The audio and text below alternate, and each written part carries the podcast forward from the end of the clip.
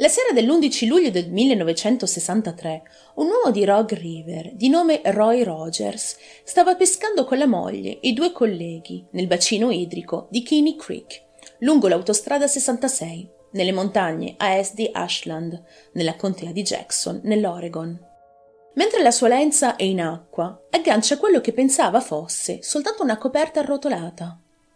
Ma in realtà, in quel momento, non sapeva che stava recuperando il corpo di un bambino. Dopo essersi reso conto della scoperta, ritorna a riva e chiama i vigili del fuoco di Lincoln, che hanno trasmesso a loro volta l'informazione alla polizia dello stato dell'Oregon. Il bambino è avvolto in una coperta turchese e una trapunta patchwork, ovvero una coperta fatta a mano con quadri e quadretti di diverse tonalità di rosso. Per fasciare il tutto sono stati utilizzati un sottile filo di ottone, diversi anelli fatti con del filo di rame, una guaina di piombo e una sorta di materiale da isolamento in gomma. Inoltre, due stampi in ferro sono stati avvolti attorno alla coperta, così da assicurarsi che il corpo del bambino rimanesse sott'acqua.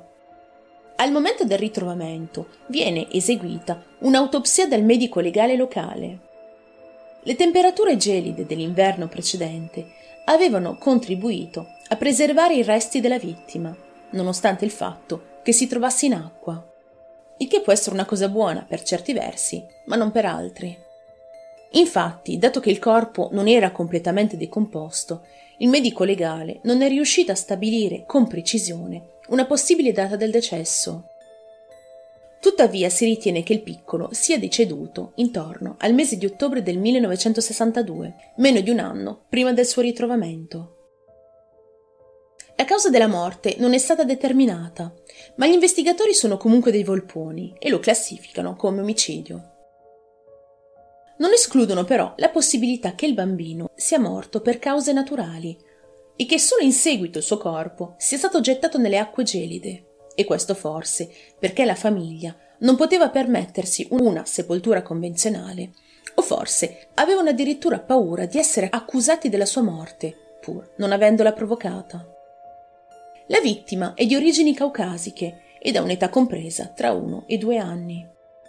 La sua altezza era di circa 80 o 97 centimetri e pesava tra gli 8 e i 13 kg. Aveva lunghi capelli biondo sabbia o castano chiaro, a causa dello stato di decomposizione, il colore dei suoi occhi è sconosciuto. All'interno della bocca del piccolo sono stati trovati otto denti superiori e otto denti inferiori. Uno dei suoi denti anteriori era biforcato, ovvero aveva due radici per un solo dente e il dente stesso era separato da uno strano solco. Ma questo tipo di anomalie sono le più interessanti perché sono elementi unici che caratterizzano l'individuo e che potrebbe permetterne un'identificazione più semplice.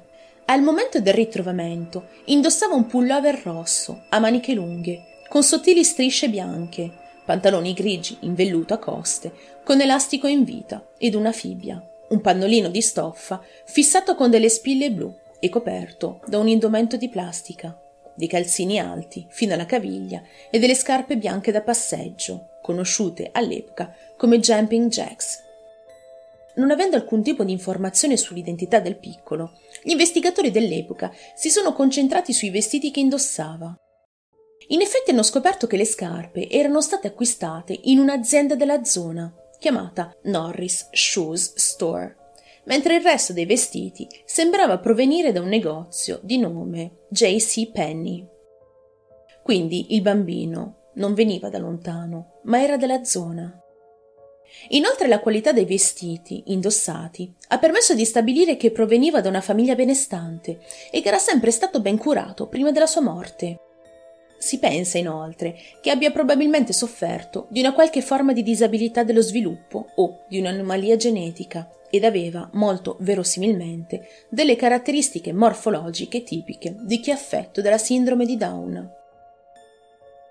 Come accade in questi casi, il bambino, essendo stato trovato a Kinney Creek, da quel momento verrà soprannominato come The Kinney Creek Boy, The Boy in the Package o Baby John Doe della contea di Jackson, ma in questo video parlerò di lui come il Kinney Creek Boy. L'ufficio dello sceriffo della contea di Jackson ha preso immediatamente in carico il caso dalla polizia di Stato dell'Oregon, lavorando a volte anche con l'FBI. Le impronte di Kinney Creek Boy sono state rilevate con l'aiuto dell'FBI per l'appunto. Gli agenti hanno trascorso diversi giorni a confrontarle con le impronte di alcuni bambini che erano nati all'interno di ospedali locali, nel periodo in cui il piccolo sarebbe nato, ma senza risultato. A quel tempo, inoltre, le cartelle dentali venivano usate raramente per identificare dei resti. Ed è proprio grazie a questo caso in particolare che le forze dell'ordine cominceranno a documentare le informazioni dentali dei casi futuri, anche perché Kinney Creek Boy aveva una dentatura unica, il che avrebbe reso molto facile la sua identificazione. La storia della scoperta del bambino è stata pubblicata regolarmente su tutti i giornali locali, come il Medford May Tribune e l'Ashland Daily Tidings, durante tutto il mese di luglio e agosto del 1963. Come risultato, l'ufficio dello sceriffo riceve centinaia di suggerimenti riguardo il caso, che sono stati tutti annotati dai poliziotti in un registro speciale a lui dedicato. Avevano pagine e pagine di rapporti, fotografie, lettere e telegrammi, da giurisdizioni vicine. Ma nonostante tutto questo, non erano ancora riusciti a scoprire l'identità di Kinney Creek Boy. A quel tempo una donna di nome Cecil Johnson si fa avanti per dire che credeva sinceramente di aver allevato lei stessa il bambino in questione. La donna dice alla polizia di essersi presa cura di un bambino la cui descrizione corrispondeva alla perfezione a quella di Kinney Creek Boy e di averlo accudito per due anni, poiché sua madre aveva soltanto 14 anni al momento del parto. Continua dicendo che il 31 gennaio del 1963 una donna che si faceva chiamare Mrs. Uridel si è presentata a casa della famiglia dicendo di lavorare per l'assistenza all'infanzia e che era stata mandata a casa loro per prendere il bambino e portarlo via dalla sua famiglia. E questo poiché, secondo i dire di Mrs. Uridel, la famiglia stava passando un brutto periodo e avrebbero avuto dei grossi problemi finanziari che non avrebbero permesso loro di accudire il piccolo in modo corretto. Cecil Johnson, quindi la tata di questo bambino, dice che nel momento in cui aveva lasciato la residenza di Johnson, insieme a questa presunta assistente sociale, il bambino indossava una maglietta a righe bianche e rosse, scarpe bianche e pantaloni di velluto a coste. Inoltre, secondo la stessa, la signora Johnson, dopo il fatto, era comunque molto sospettosa, perché l'assistente sociale non sarebbe mai più ritornata a casa dei Johnson per prendere i resti dei vestiti del piccolo, nella sua cartella clinica, cosa che invece avrebbe dovuto fare. E anche di questo bambino, apparentemente, si sono perse le tracce. Dopo aver ricevuto queste informazioni, la polizia vuole assolutamente rintracciare e parlare con questa famosa signora Johnson, sperando che fosse ancora viva, ma non riuscirono mai a ritrovarla né a confermare questa pista. Kinney Creek Boy venne sepolto nell'Hillcrest Memorial Park a Medford, nell'Oregon. Nei giorni successivi alla sepoltura, sulla tomba, viene lasciato un mazzo di fiori di pisello dolce. E non è una battuta, esistono davvero dei fiori con questo nome, e questo mazzo era stato contrassegnato con un pennarello con la scritta John Doe, nome noto solo a Dio. Questo fatto dei piselli dolci ha stuzzicato gli interessi degli investigatori, portandoli a parlare con le persone che si occupavano del cimitero e con i fioristi locali, per determinare da dove provenissero questi fiori, non comuni in zona. Tuttavia si è concluso che probabilmente questi erano destinati a un'altra tomba, poiché un altro bambino era stato sepolto nelle vicinanze più o meno nello stesso periodo. Passano gli anni, 45 per l'esattezza. Nell'agosto 2008 il corpo del piccolo è stato riesumato e sono stati prelevati i campioni del DNA e le sue impronte dentali.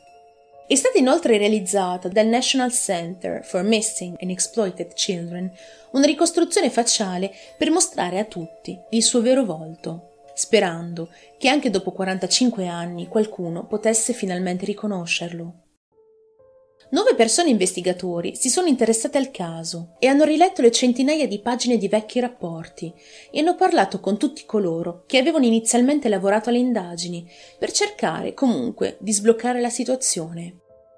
Ad un certo punto si è pensato che Kinney Creek Boy potesse essere in realtà il piccolo AJ Campbell Jr., scomparso a Goliad in Texas il 6 settembre del 58.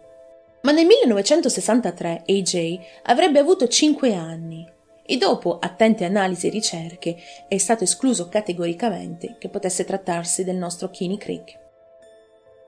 Nel dicembre del 2020 gli investigatori avevano ricevuto una pista interessante da parte di un utente su Facebook, pista che hanno deciso di seguire. E nel febbraio del 2021 Parabon Nanolabs, una società privata che utilizza le tecnologie legate allo studio del DNA e la genealogia genetica per aiutare le forze dell'ordine a risolvere dei crimini, tra l'altro vecchi di decenni, hanno annunciato che il caso del piccolo Kinney Creek Boy era stato affidato a loro e a un nuovo gruppo di investigatori.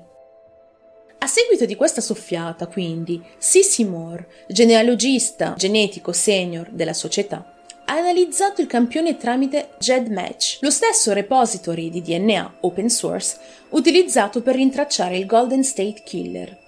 E lì avrebbero individuato due possibili fratelli. Dopo essere stati contattati dai ricercatori, un fratellastro materno, confermato dal DNA e che vive in Ohio, ha detto di aver avuto in effetti un fratello minore affetto dalla sindrome di Down, nato nel New Mexico e scomparso da oltre 50 anni. Ed è solo il 26 giugno del 2021 che l'ufficio dello sceriffo della contea di Jackson ha annunciato che dopo oltre 58 anni dal ritrovamento del corpo, L'identità del piccolo Kinney Creek Boy era stata finalmente scoperta e ha fatto l'annuncio sulla pagina Facebook del Dipartimento. Il nome del piccolo era Stevie Crawford ed era nato nel New Mexico il 2 ottobre del 1960. Al momento del ritrovamento aveva dunque due anni e mezzo. Il fratellastro racconta che la madre era tornata un giorno da un viaggio proprio nel periodo della scomparsa del piccolo e, non vedendolo più insieme a lei, ha cominciato a chiederle dove si trovasse il fratello. Al che la madre gli avrebbe risposto dicendo soltanto che non avrebbe dovuto preoccuparsi per Stevie, che stava bene e che si trovava in un posto sicuro. Gli investigatori hanno chiesto quindi ai fratelli dove si trovasse la madre, ma sfortunatamente questa era deceduta già da tempo. Ad oggi non si sa molto altro riguardo questo caso, non si sa nemmeno come sia morto effettivamente Stevie, in quali condizioni e se è morto per mano altrui o a seguito di un incidente. Un portavoce dello sceriffo, inoltre, ha riferito che tutti i possibili sospetti, tra cui la madre stessa, erano oramai probabilmente morti e forse non si riuscirà mai a scoprire cosa gli è realmente accaduto, ma almeno sappiamo qual è il suo vero nome. Non esiste una foto del piccolo, o almeno non è mai stata rilasciata al pubblico. Nel frattempo, i familiari di Stevie, ancora in vita, hanno in programma di trasportare il suo corpo nel New Mexico e seppellirlo in un terreno dove tutti i membri della famiglia Crawford riposano. Ed è così che si conclude la storia del piccolo Stevie Crawford, conosciuto per oltre 58 anni come il Kinney Creek Boy.